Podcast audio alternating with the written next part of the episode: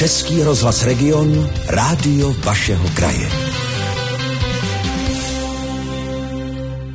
Věra Špinárová naším vysíláním projela na Bílé javě 250. Jestli se nepletu, i náš dnešní host k nám občas jezdí do rádia na motorce a jim pan doktor veterinář Josef Mašek. Hezký den. Dobrý den. Dnes to tedy bylo jiným dopravním prostředkem? Uh, ano, dneska to bylo něčím jiným, ano, autem. ano. A to naše dnešní téma možná nebude patřit k těm úplně nejpříjemnějším, možná se u toho podvědomně někdo z nás začne i drbat, protože řeč bude o blechách. No a asi bychom mohli začít tím, u jakých domácích zvířat se můžou blechy objevit.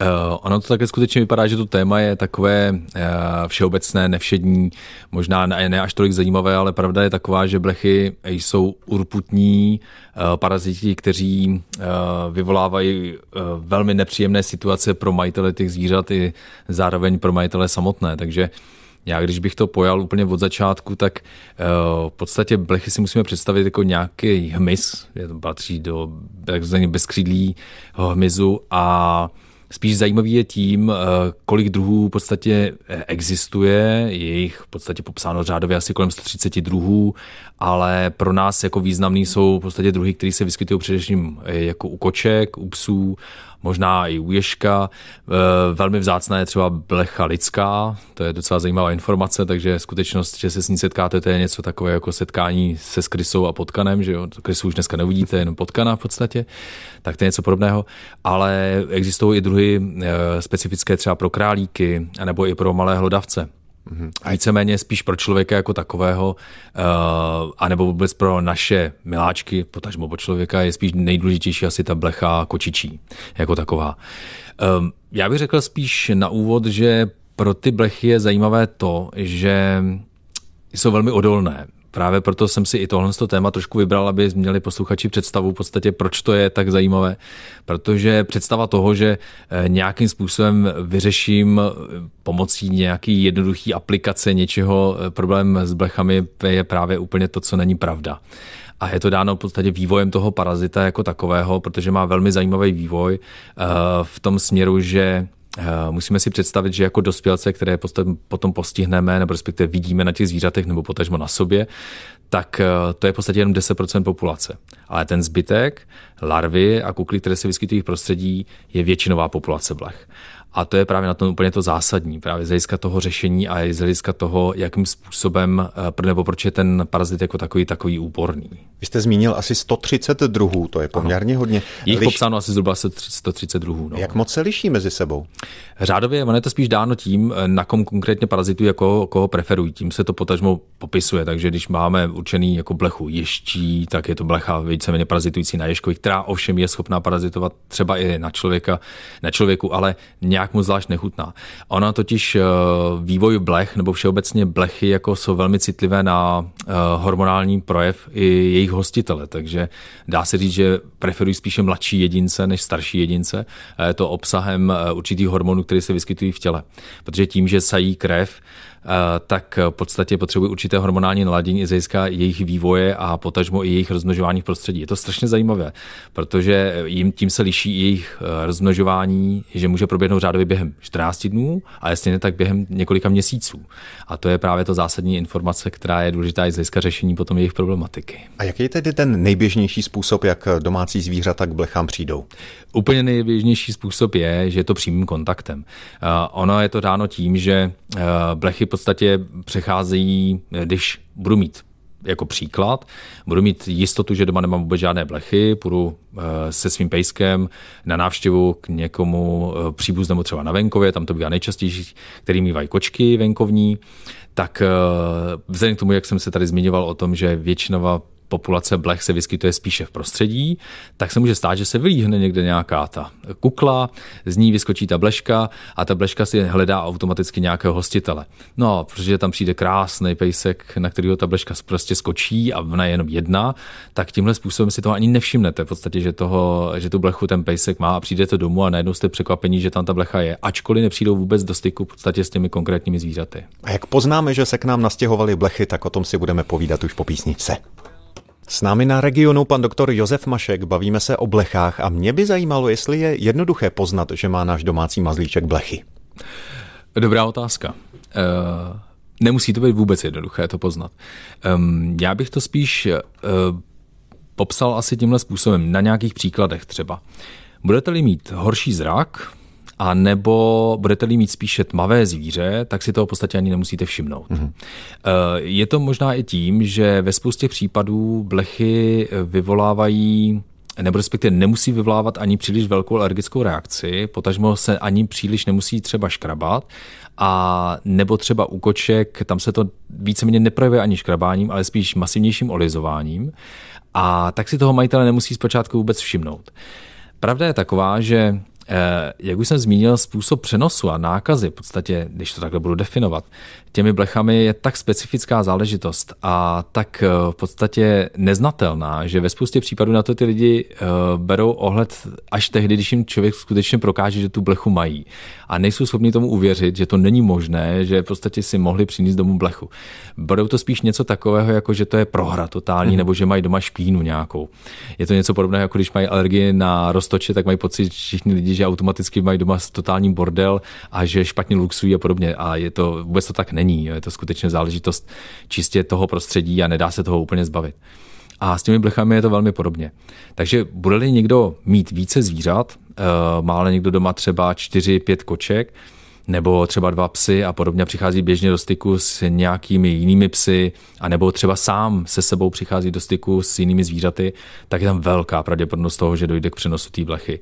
A vůbec bych se toho nebál, jako že to je nějaký velký problém. Ono nějakou dobu trvá, než dojde vůbec jako k jejímu rozmnožování, rozmnožení a tak dále. A pokud se dodrží určitá pravda, o kterých se budeme zmiňovat, tak v podstatě nemusí ničemu dojít. Ale nebrat to jako prohru by považovat za zásadní záležitost. A existuje třeba nějaké místo na těle, kam bych se měl podívat, že tam pravděpodobně by se to projevilo? No, to je dobrá otázka. Ono totiž eh, je to jednoduché u zvířat, který na to mají takzvanou alergickou reakci na blžší kousnutí.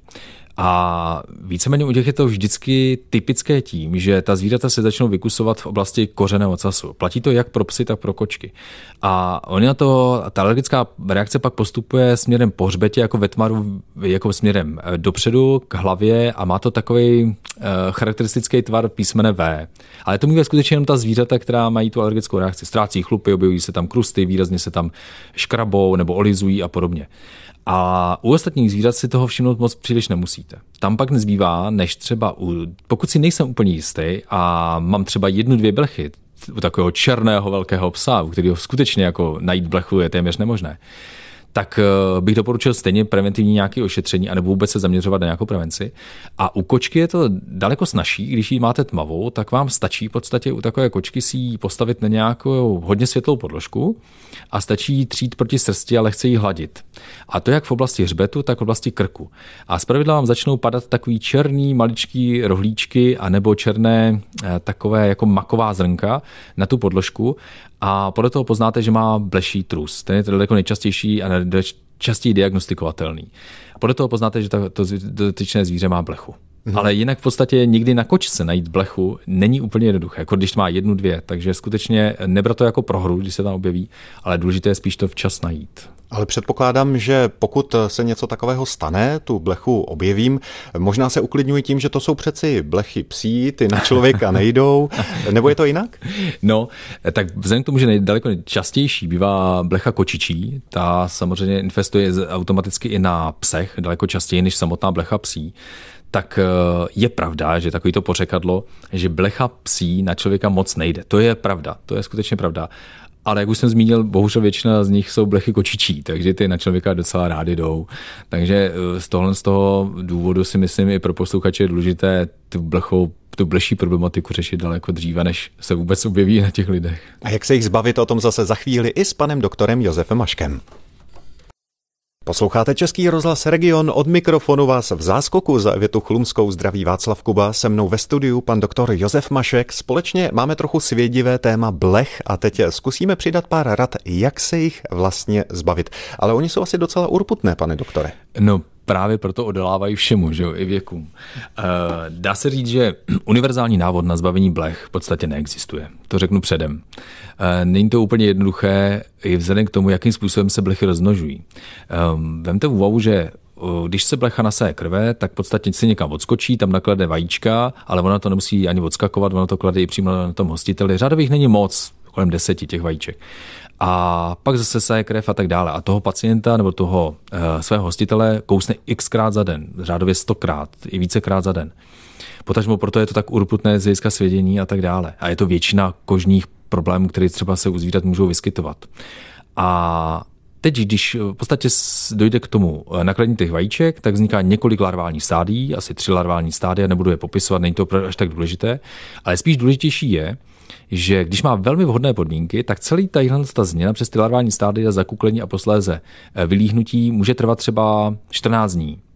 Ale stejně tak dobře to může trvat několik měsíců. Mm-hmm. A co je ještě důležité i pro majitele zvířat, je, že blecha dokáže vydržet bez krve uh, zhruba tři měsíce.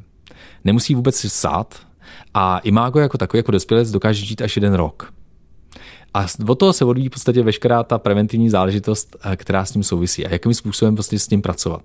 Protože neexistuje univerzální návod, jak většina majitelů si myslí, že přijdou a teď konc, když mají nález jedné blechy a skutečně to někde uh, přišli někomu, ví, že se tam nakazili blechami jejich pejsek, je to velmi jednoduché na řešení. Skutečně z pravidla se nabídne nějaký uh, preparát typu spotu, tablety, které jsou velmi účinné a dojde k tomu, že se toho dospělce zbaví.